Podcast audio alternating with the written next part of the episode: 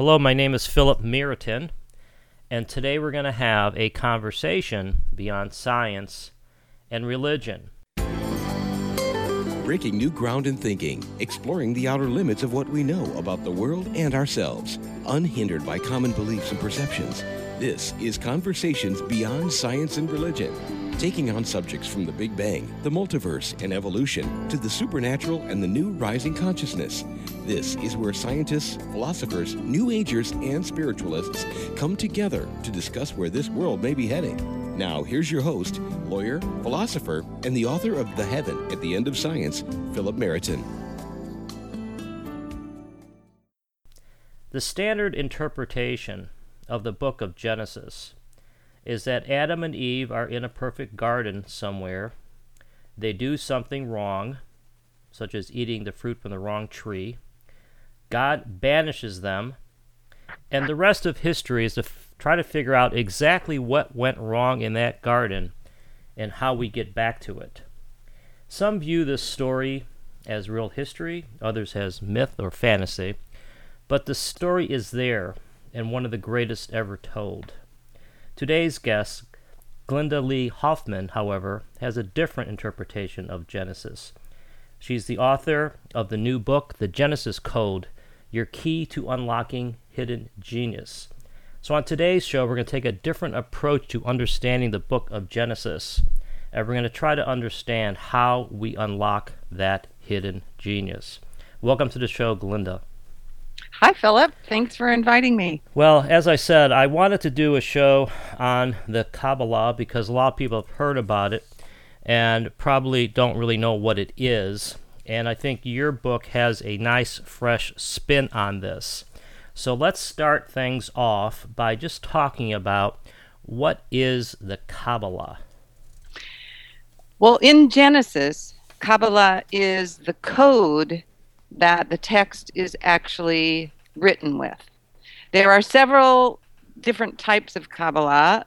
Um, as I'm sure people know who have ever tried to look it up, there's Kabbalah spelled with a K, and Kabbalah spelled with a C, and Kabbalah spelled with a Q, which is the uh, Kabbalah I studied. They're all similar, but I don't know anything else I don't know much about the other Kabbalahs, which are based on something called the Tree of Life. The Kabbalah I studied and that Genesis is based on has to do with it, their connection, its connection to the letters, so called letters of the Hebrew alphabet, which, in terms of the Kabbalah, do not represent anything linguistic or anything to do with language. They are flame symbols that represent patterns of energy. Well, I think that's really the sort of different mindset that one has to take when reading a book like yours or getting into this Kabbalah, in that we are so accustomed to looking at written symbols as having a, a linguistic meaning. But where you're coming from, where Kabbalah is, is that these are really, as you said, flame symbols or or senses of energy can you elaborate upon that a little bit? What what this energy interpretation is, or what this really means? Sure. First of all, a lot of times mathematical symbols don't refer to numbers. They refer to some type of energy or uh, some type of some type of transitional uh, pattern. So in math, numbers don't always mean numbers they may mean something else. So the the Hebrew letters, which we recognize as letters, letters in the context of the Kabbalah, have nothing to do with the Hebrew language or linguistics in any way. They are. It's actually a science, and like every good science, it's written in a code. Well, that's that's interesting, uh, but I think a question that came to my mind is who gave the code meaning? This, um, first of all, it, it's recognized that the first person in history to understand this code was Abraham.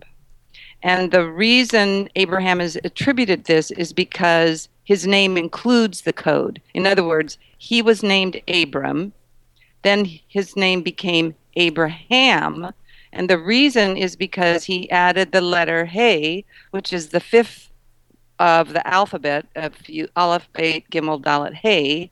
He added that letter to his name, and in the uh, symbolism of the Kabbalah, that letter refers to the life of universal energy.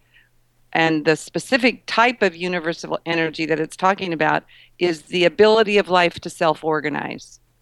So, Abraham recognized, uh, he wanted to signify that he understood this language, so he added this letter to his name. So, this is what I this is what I'm trying to get my hands around here, my my brain around, which is that somebody must have it uh, come to the conclusion that the original Hebrew symbols had a deeper meaning than just linguistical. Back in the um, you know 2500 years ago 3000 years ago these symbols actually were referred to light which is where the flame part of it comes into because flame is light and light is energy and the whole uh, holiday of Hanukkah used to be referred to, and perhaps still is in the tr- in the Hebrew tradition, the festival of lights. Mm. And these letters were actually pictured as little flame images. So back long ago, and anyone who studies the Kabbalah, this form of Kabbalah, still recognizes this association between these symbols and energy, which is the term is used as light. I see. Well, what's what's really cool here is that you know one way to look at these things is either you think that they're they're just sort of make believe or there's some meaning to it, and we wouldn't have this show unless we want to give things like the Kabbalah the benefit of the doubt because I do think that there's truth here. A lot of us are raised believing that the Bible was written through the inspiration of God that there is that there's a deeper meaning in the words of the Bible. Now maybe not every word, but when you get to the book of Genesis, I don't know if there's ever been a book that's been interpreted in more ways and interpreted by more people than the book of Genesis.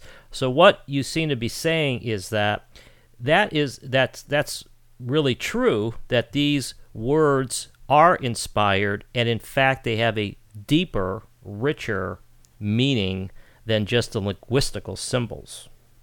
Oh, yes, way deeper right. and way more profound. In fact, um, the easiest way to understand how this is a coded text is to realize that every single word in the Genesis portion, which I studied, was which is only Genesis one through four up to verse sixteen, and that is the two stories the story of the six days of creation and the story of the garden of eden. That's all i studied. Yeah. uh, and i continue to study that. And i've read that section probably 10000 times. Yes.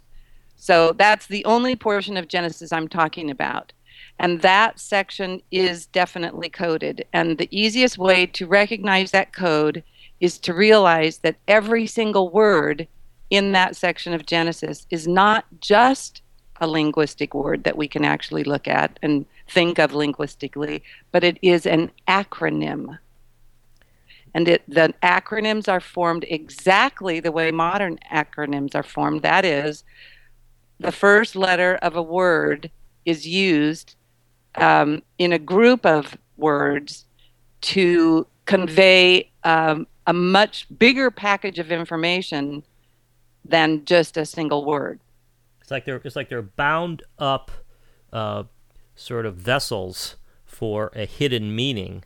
But the hidden meaning yes. but the hidden meaning is not sort of it's not just like a message like thou shalt be good but but there is a sort of an active energy to them. And i think it might help here to give an example because i know in your book you talk about the um, Aleph and the B A Y T, the Bayat. Bait. Bait, I. I say Aleph and bait. Okay, so I was pretty close. And somebody's going to say I butchered that, I'm okay, sure. okay, because- okay. But I think it might be helpful to give an example here for those who have never sort of studied up on the Kabbalah on on how one sort of drills down and then finds like a whole new world of meaning once you start unwrapping these symbols. So why don't you give an example?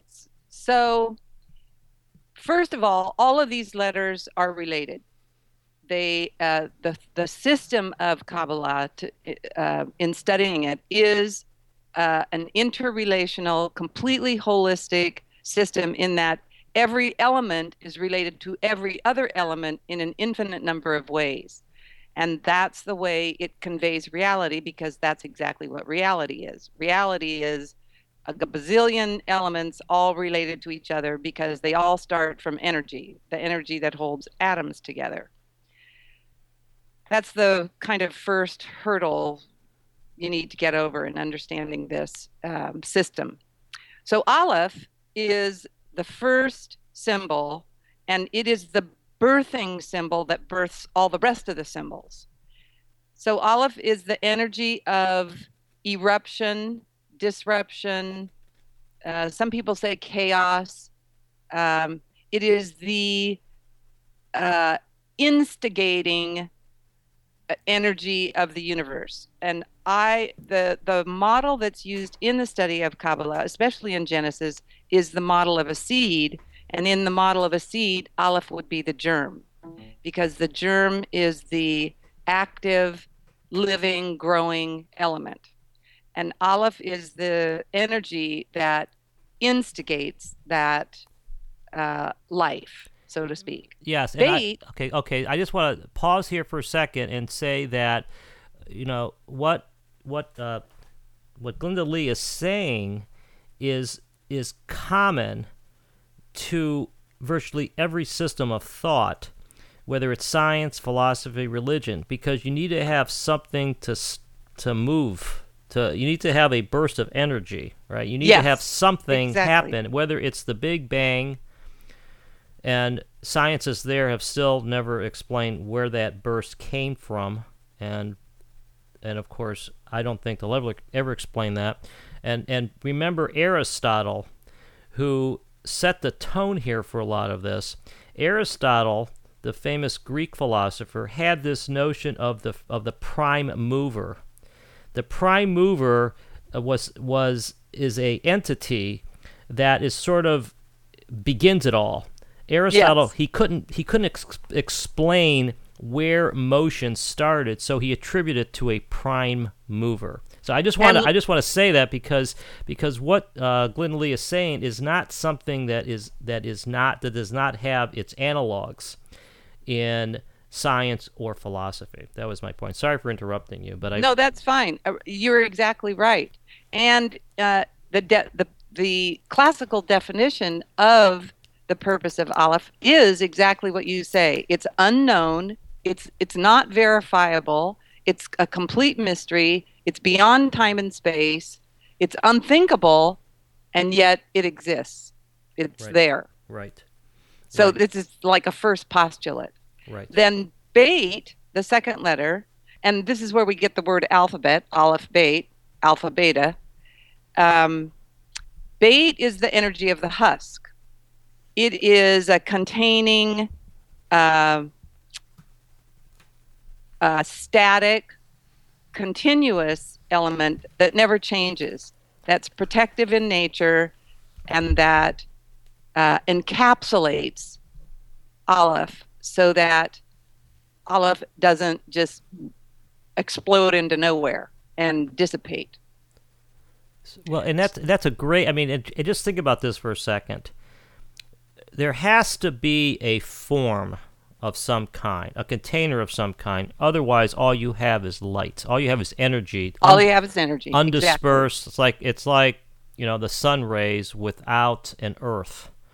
You don't. Yeah, you don't. you know, exactly. You, don't really have uh, something to embody the energy. So so Exactly. so this is sort of pretty cool. And so why don't you continue? And I'm sorry for keep interrupting, but I, I think that what's important here is to understand where this is heading, which is that we're take we're taking a different spin on the same phenomena that has been explained through science and spirituality and religion, but we're sort of going a little deeper here into the code of the Bible. So, uh, so, so, Glenda, why don't you continue? You were talking about these two opposites.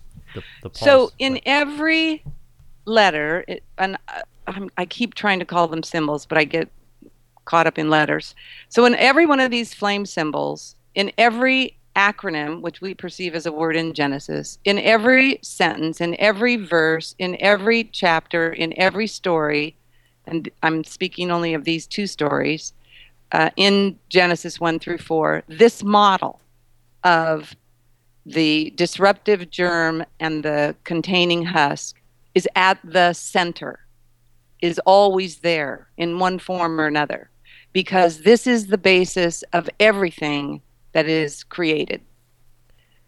This, this is, disruptive germing energy and this containing static energy. So that's so like, this so this is a model that underlies everything in these two stories.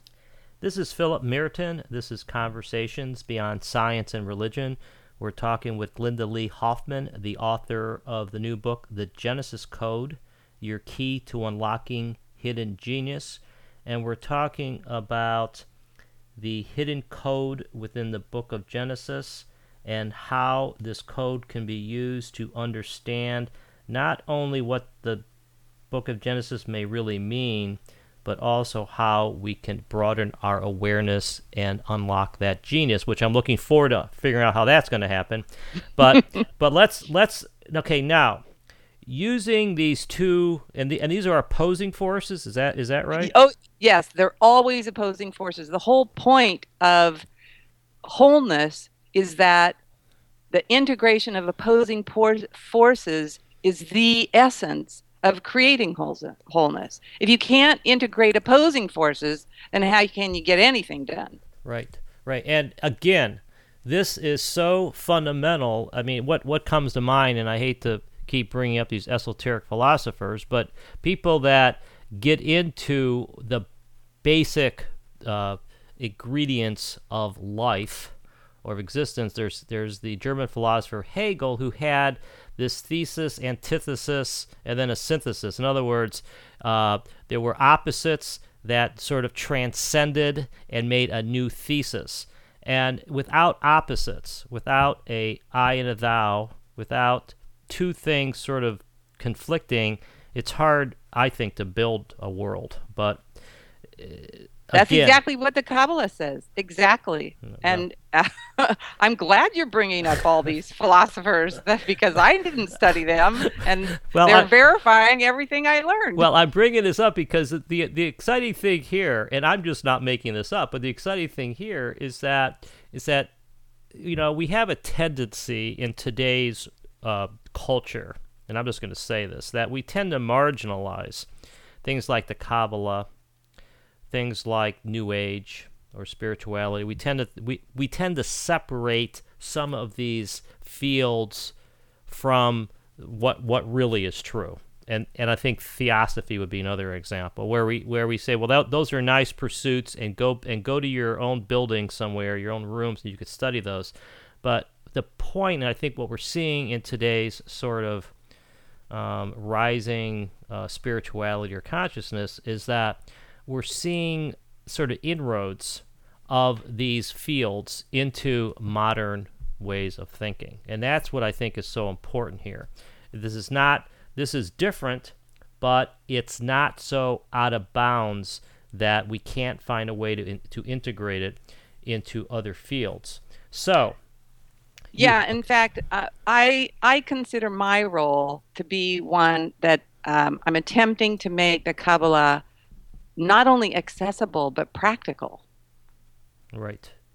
Right, right, and I think that that's that's very important. Now let's talk a little bit about. Okay, so we have these competing forces, and and this this ex, this explains a lot. Why don't you give an example, maybe a practical example, while Well, Well, the human body. okay. okay, shoot. Just think of the muscular system. The whole muscular system is based on two opposing forces. One set of muscles moves one way, and then the other set of muscles moves the other way, and it's how they integrate together that allows us to move in a coordinated fashion. Or thinks of the, think of the rods and cones in your eyes. They they function in opposing manners, but because they're integrated, we see in a three dimensional uh, per- perception that allows us to interact with the world in uh, coordinated motion. Yeah, and I think that it's pretty it's pretty hard to come up with anything where there isn't a conflict, or the or where there isn't uh, yeah, electromagnetism. Right. right. Uh, uh, DNA is a spiraling op- opposition of these four ingredients that are all that are their qualities are opposing each other or ionic uh, integration. You have negative ions and positive ions. It- no matter where you look in nature you're going to find these opposing forces synthesizing. Now, there, there must have been something in your background, and I have read your book, so I understand um, your your background. But why don't you tell the listener what what it was in your life that sort of made the the light go on, and and, made you realize that there is this deep truth in the coded symbols of the book of Genesis. So, uh, like everyone else, I grew up in a culture that believed in dualism, and it confused me to no end. I did not understand it. I was continually hurt by it because of the actions, the cruelty of others, and I was desperate to find some clarity. Now, at five years old, hmm. I, I don't know how I understood this. I can't even remember any memories of being five, except for a few, you know, I began kindergarten and all that. But I did have this very profound experience of a voice that spoke to me from a fire. And the joke I like to tell is, well, Moses had a burning bush. I had a fireplace. yeah, well, that's that's the modern Uh, version of the of the burning bush. Yeah. and, and the know, voice I'm, I'm sorry. I'm sorry. Go ahead. Go ahead.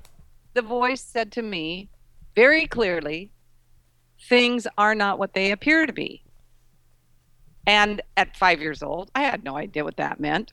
Not a clue, but it certainly got my attention. And the voice wasn't just a voice, there was a, a feeling of eternity with this voice. It was like I had slipped into a different dimension.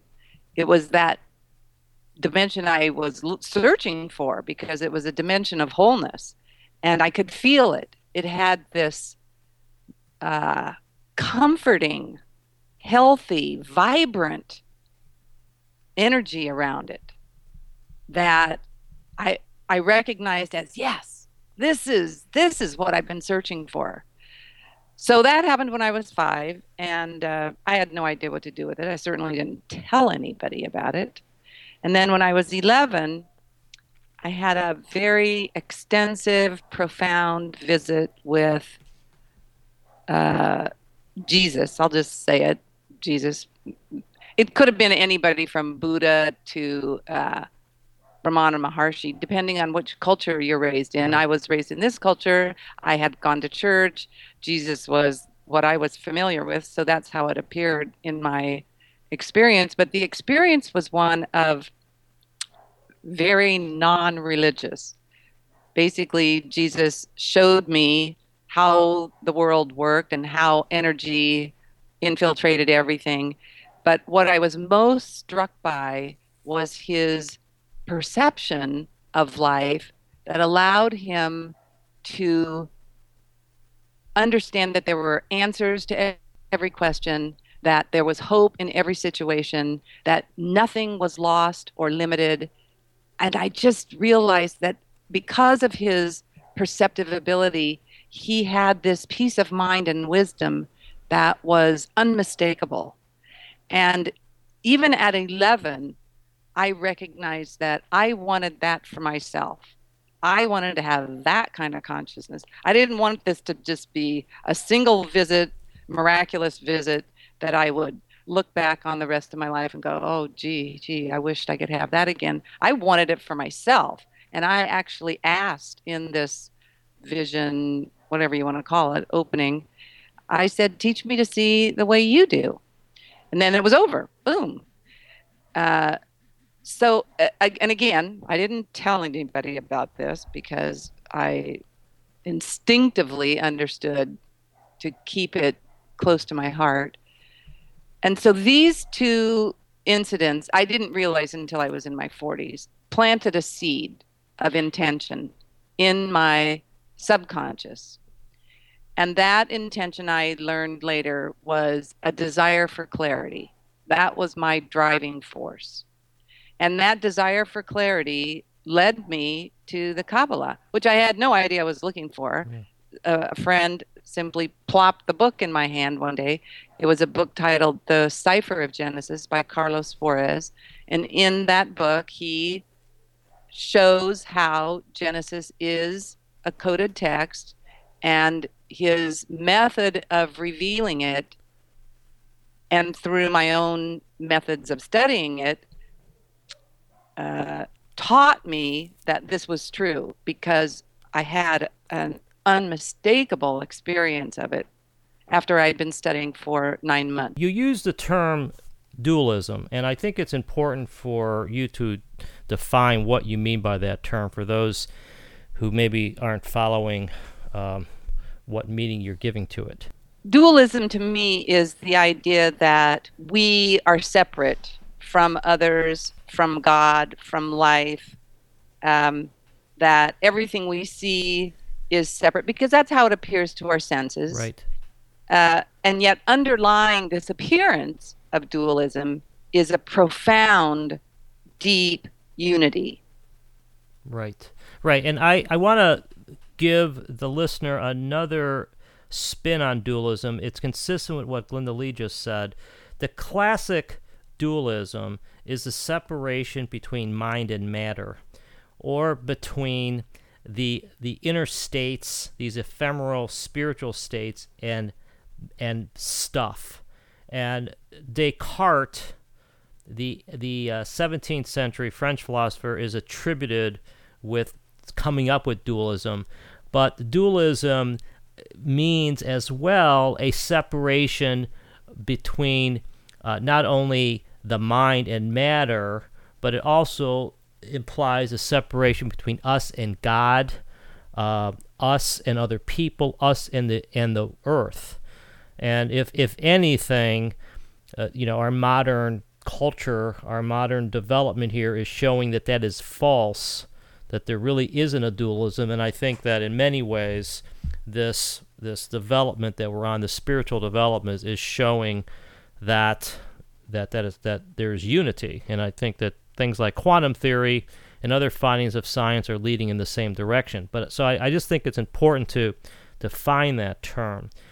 Yeah, and um, you know the scientists, uh, especially the neurologists that are uh, adhering to this, do not refer to the mind and brain as separate anymore. They call it mind brain or brain mind because they recognize that there is no separation between those two, that energy and matter are working together constantly, especially in the brain. Yes, and you know that's a whole nother topic, uh, uh, neuroscience, and I know you're you talk about neuroscience in your book a little bit, and it's a, it's again, it's a really really fascinating topic, and there's something called the hard problem of consciousness.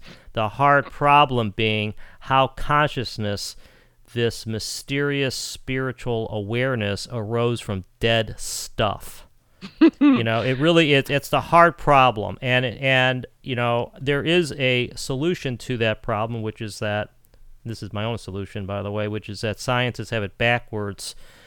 That uh, consciousness did not arise from the brain, but the ra- but the brain arose from consciousness, and that's probably also that's probably no, cons- you got it right. That's probably consistent with the with the eastern with the eastern view. But but uh, Glenda Lee, you're you're lucky because you're one of those people that have had these experiences the voice in the fire, this encounter with this mysterious spiritual person, whether it was Jesus or Buddha or whoever.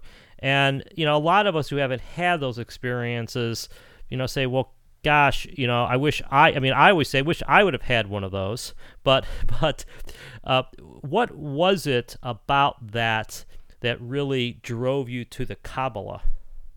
Well, at the time, I didn't know. But let me back up for a minute because I want to refer to the comment you made about uh, matter and energy and and how the the scientists are saying well how did consciousness arise from matter? And the reason they say that is because they're coming from the position of matter and they don't they can't figure out how matter moves into energy. If they were coming from the position of energy they'd be able to see it simply because right. underlying all matter is energy. Energy is the unifying force in the universe universe and once you understand energy and realize that at the base of all matter is energy in other words atoms electrons flying around neutrons and protons then you can make this leap and realize that matter and energy have always been united and there's never been any separation except in our own perception this is Philip Meriton, and this is Conversations Beyond Science and Religion. We're speaking with Glenda Lee Hoffman, the author of the new book, The Genesis Code Your Key to Unlocking Hidden Genius. And we've made a transition here where Einstein comes in. And I think that I appreciate your doing that segue for me because, you know, Einstein, the, the most famous equation of all time that everybody has heard about, which is E equals mc squared. Energy equals mass times the speed of light squared. The the equivalence of matter and energy. You know what, Glenda? You know what? The, one of our problems is, as a culture is that we have not applied that formula to ourselves.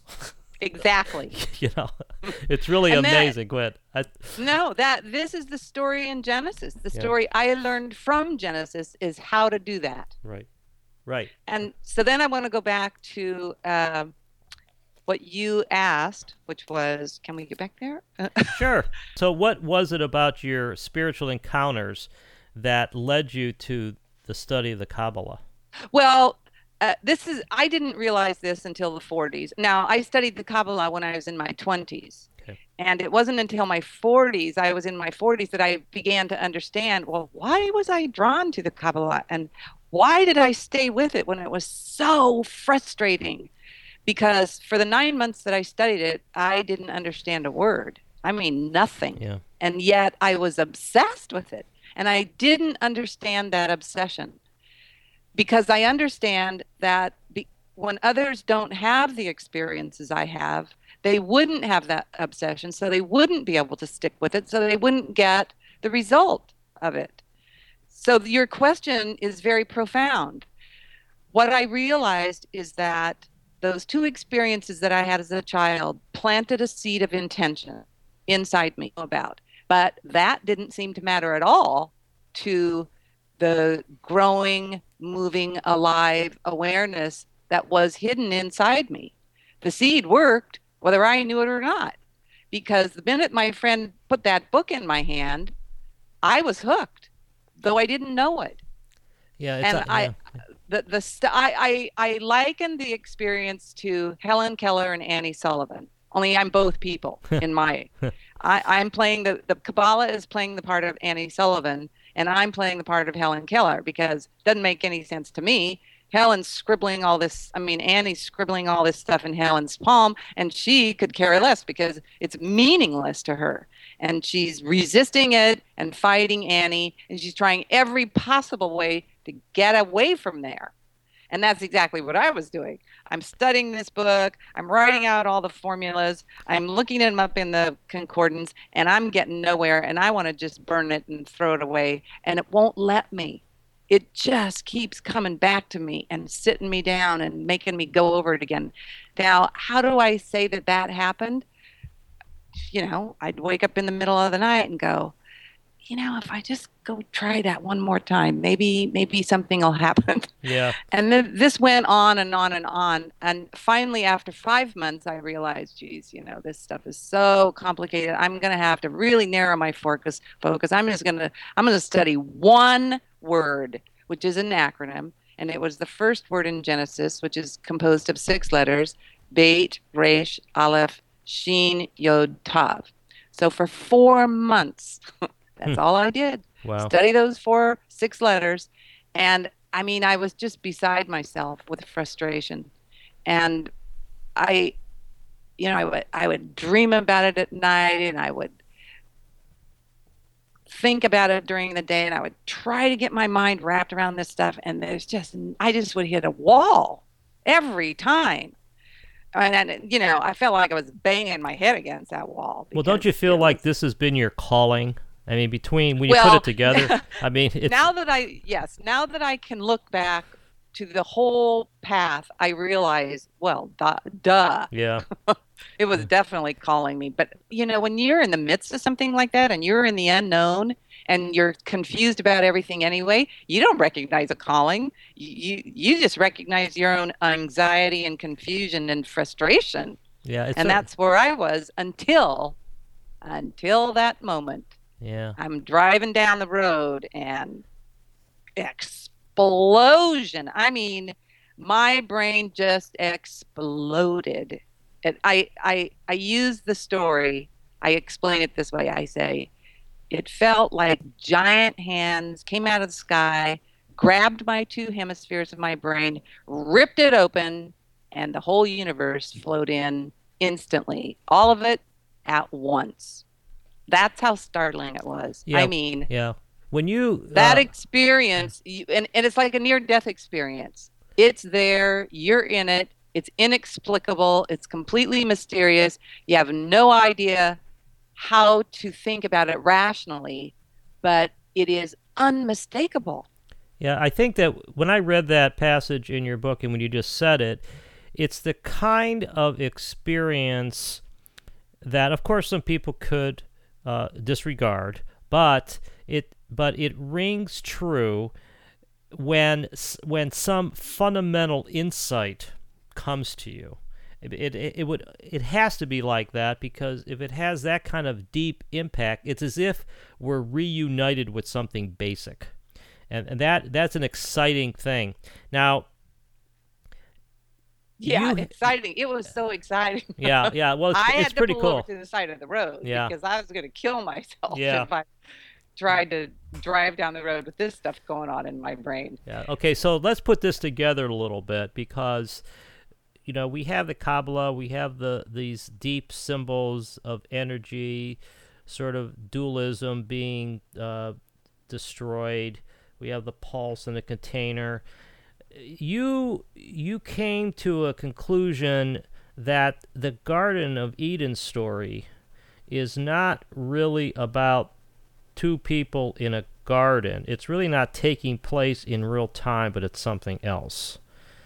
Really, Right. So when uh, after studying the Kabbalah for a couple of years and really getting this pattern of the inner germ and the outer husk being the model for wholeness, uh, my perception switched. And all of a sudden, I could see that everywhere. I could see it in the earth. The earth has a, um, a protective uh, atmosphere and it has this inner surface on the land that is completely disruptive because plants and animals and uh, bacteria and viruses are just growing all the time. I, I also saw it in the brain. The brain has the uh, the soft tissue of the brain itself, which is constantly growing new neurons, and then the hard shell of the skull, protecting uh, the, this all this dynamic growth that's going on in the brain. So I began to see this this pattern everywhere, this model, and one day I looked at Genesis and I went, "Oh my gosh, it's right there in the stories." The the the story of the six days of creation is the oh and you know, I by that time I had realized that the essence of these two interacting opposites is inner and outer. The the germing disruptive energy is always inner. The containing uh, static energy is always outer. So when I looked at Genesis, I realized that the story of the six days of creation is really the outer story of evolution. It's cosmology. It's our evolution. It's the story of our evolution. So it begins with the void, then it goes to the Big Bang, which is the, and God said, there will be light. And then it moves to the earth because this is our story. And the earth was void. And then it separated into the firmament and the atmosphere. And then the firmament was covered with water, and then plants, and then animals, and then us, male and female. There we are. There's evolution didn't happen in six days. That's a fallacy. Uh, in the teaching of Kabbalah, we're taught that those six days define the first six letters. Hmm. And it also, uh, that first story includes the story of the principle of indetermination or the freedom of indetermination, which defines the purpose of life in the universe. And that purpose is to produce as much possibility or potential as is possible through this model of the inner uh, disrupting element and the outer static element, which is exactly what you see in a seed. A seed is the embodiment of that model.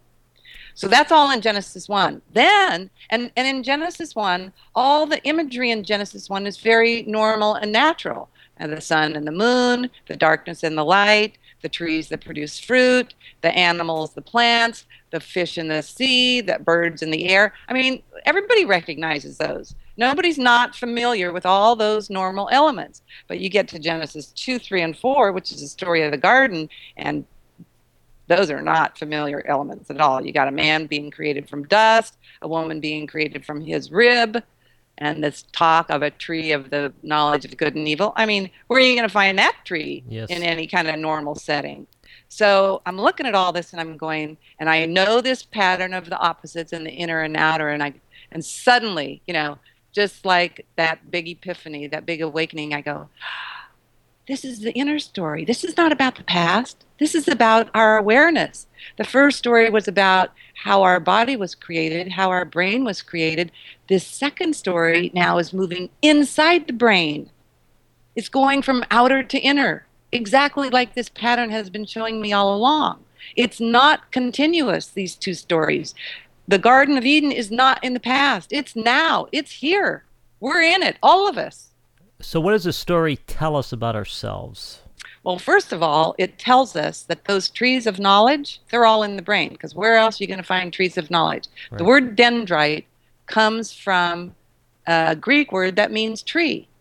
And and all the trees in Genesis, these trees of knowledge, uh, are represent the neurons in our own brain. In fact, scientists um, use the metaphor of our brain being a neural jungle because of the intertwining of all the hundred billion neurons that are there. And neurons happen to be structured like trees. They have a central axon that's similar to a trunk. Then they have all these branches that lead to dendrite. Each uh, neuron in the brain can have up to 30,000 of these tips. And I describe this in the book as imagine an oak tree in winter, devoid of all, all of its leaves. And what you see is all these branches that branch and branch and rebranch and rebranch till you get to all the little tips.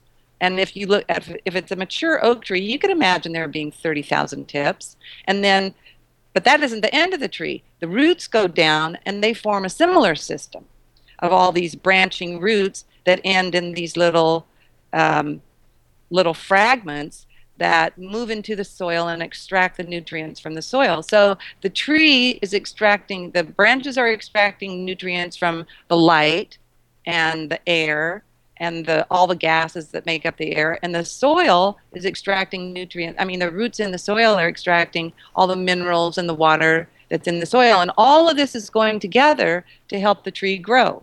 Well in the brain the neurons are, are exacting are acting the exact same way only they are connecting to each other.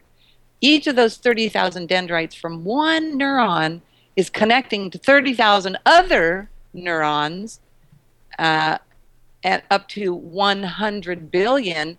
And all the information that our brain processes travels through these dendritic connections.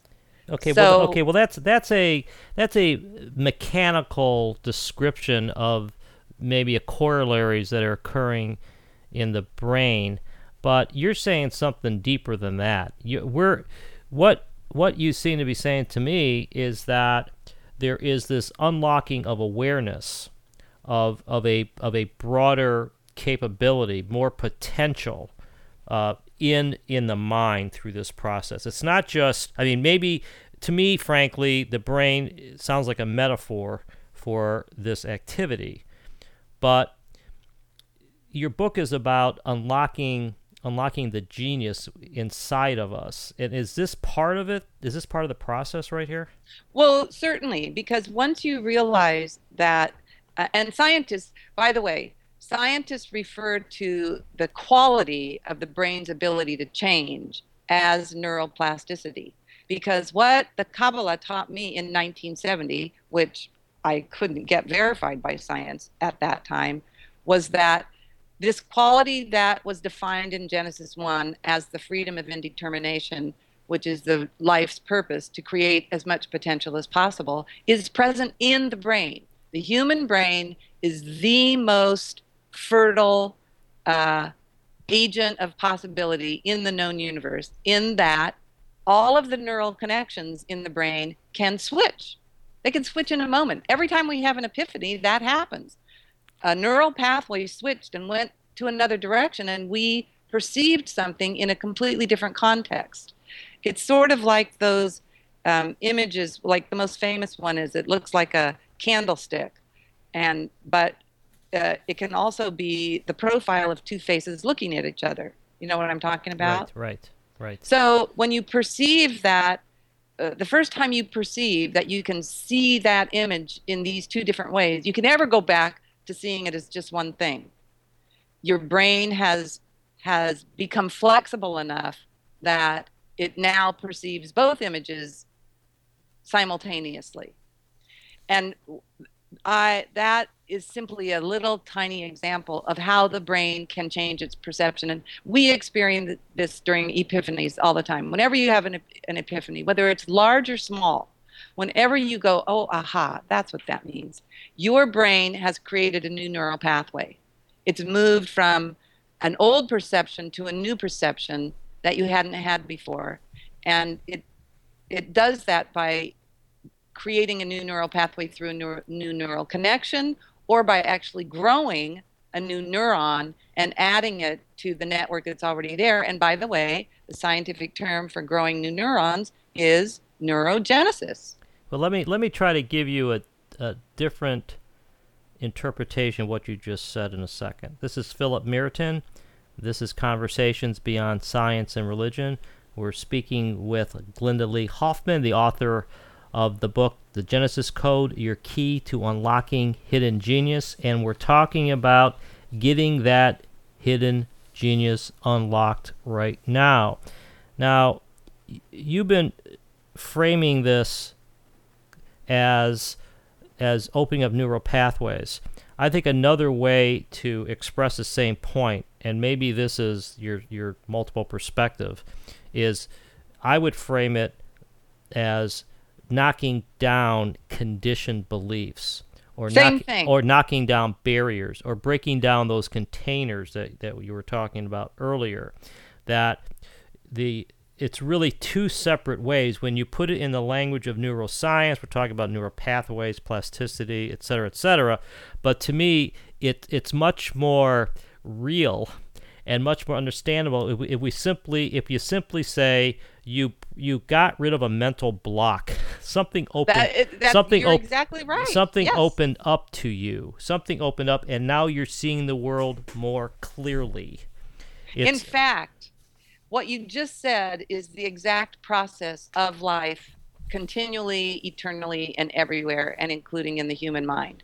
The the something grows. We may not know it's growing and it's contained in a container and then at some point it grows so much that it bursts through that container which is what you were referring to, knocking down a barrier.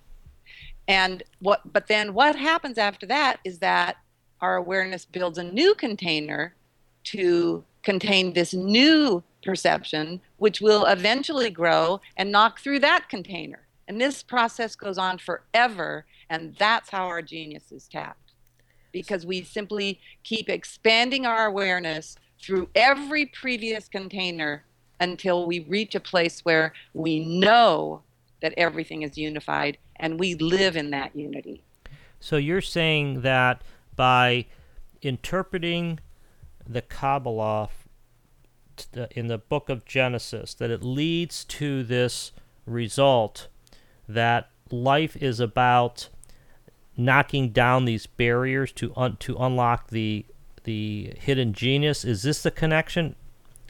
Yeah, because uh, life is always in a process of expansion, and the psyche creates these containers or barriers so that in the beginning when we when we have this new idea or this new epiphany it's protected a bit from all the old conditioning that it came from but then after a while after you get used to that you want to grow some more so you you start pushing against that container again and you push long enough and you're going to push through it to get to a new realization. Okay and, so okay so and this, over and uh, over and over. So this means that those who are looking to find the new Garden of Eden or heaven outside somewhere that they're looking in the wrong place. you bet. Okay, so it's inside and jesus said that kingdom of heaven is within you and so I mean this is this is sort of uh, it, where things always sort of tend to come back to, which is that the main battle is always the battle in your own mind. oh yeah And, and once and you know, if consciousness is primary or if the mind is primary, which I think more and more people are figuring out is true, then then in order to improve the world, we necessarily have to overcome ourselves and our own doubts, our own mental blocks, the own barriers that are separating ourselves from others. You you say a lot. Uh, you talk a lot in your book about what our potential is and about where this leads. And I like to go to the optimistic front here and sort of have you just talk a little bit about what this means for human evolution. If if if we start embodying some of these principles in our daily lives, where where this leads. So, our human brain is actually a tool for us to attain what in the past is, or even in the present, is called enlightenment or Satori, or there's a lot of names for it. Uh, Nirvana. mysticism. Yeah, but to me, it's simply clarity. To me, and you in in the interview that I listened to with um, Marjorie Johnston, you used two words that are so dear to me, and they were mystery and honesty. First of all, you can't grow without honesty. If you don't get really honest with yourself and your own beliefs, you're never going to grow. It's that self honesty that pushes us into new territory, uh, especially when it comes to questioning authorities. And I think that okay, so now now we are sort of taking ourselves out of this Darwinian trajectory. And the Darwinian trajectory for me is that we are a outcome of the random mixing of particles through a purposeless um, process of natural selection. We have somehow wound ourselves uh, to be occupying these apparently perfect vehicles called the human body, and and but we're really not here for any purpose. We're really just fighting for survival. Uh, there is no higher goal in life. That's a Darwinian trajectory. Uh, and, Right. And and, and And- and so, but you're but now, but the beauty of what you're saying, and others have said, but you're saying in a different way, is that that's not the right trajectory. Is that right? Uh, that's exactly not the right direct. That's that's the trajectory that you perceive through the husk. Right, right, right. The, the, the trajectory you see through the germ is that no, our purpose, and, and I learned this in Genesis in the 1970s. I learned this from the Garden of Eden story. Our purpose here on earth is to awaken our own brain, is to activate it and activate all the potential growth that already is hidden in there. That's our hidden genius. It's personal growth. It's so that we learn to question everything we've been taught and we learn to think of our mind as a tool that we can use to explore not only life, not only culture, but most importantly, ourself. The, the human brain, which has this added tissue called the frontal lobe, uh, which is where all human awareness takes place, has the ability through the frontal lobe to look into the older parts of the brain, which, by the way, we inherited from everything that came before us. The frontal lobe has the ability to look into those more static areas of the brain and go, you know what? The, the, the reasoning in those parts of the brain are really old and outdated, and I need to, you know, put in some new software here. First of all, if you don't do that, the strongest neurochemistry in the brain is fear. It's it's the oldest neurochemistry and it was designed to help us survive. But now as humans, we have another purpose, and that's to become more aware and to become more loving. We are the most social creature on the planet. And the ties that bind us to each other are trust and love. But if we don't develop those within the, ourself, how can we possibly develop those with other people? And once we develop love and trust to a certain degree, they actually are stronger than the old neurochemistry of fear. And that's what we're here to do. That is our purpose. Yeah, that we, I think I think that's re- I think that's really well put. And I want to emphasize something here that I think is so important, and that is, I mean, uh, we were both. Uh, uh, we were both, and most people in this country were raised in the Western religious tradition. And that tradition, uh, the standard approach is that we we pray to a higher power of some kind, and we we try to convince this higher power to drag us along and to make us better people. And if we feel if we pray harder, if we um, worship better, that it's going to improve the current state of our being. What you've done by looking at the foundation document to the Western tr- uh, religious tradition is that this journey is really an inner journey. It's really a a battle of conquering yourself, and and here I think we see uh, Western religion uniting with the Eastern approach, Eastern religion being a inward journey as well. And I think this is really really good because as you said a couple minutes ago, you know, Jesus Christ was the one that said the kingdom of heaven is within you. And I, I think we've forgotten that lesson big time. Yes, and you're right. Um, the the idea that we are all on a journey towards clarity, towards enlightenment, towards love.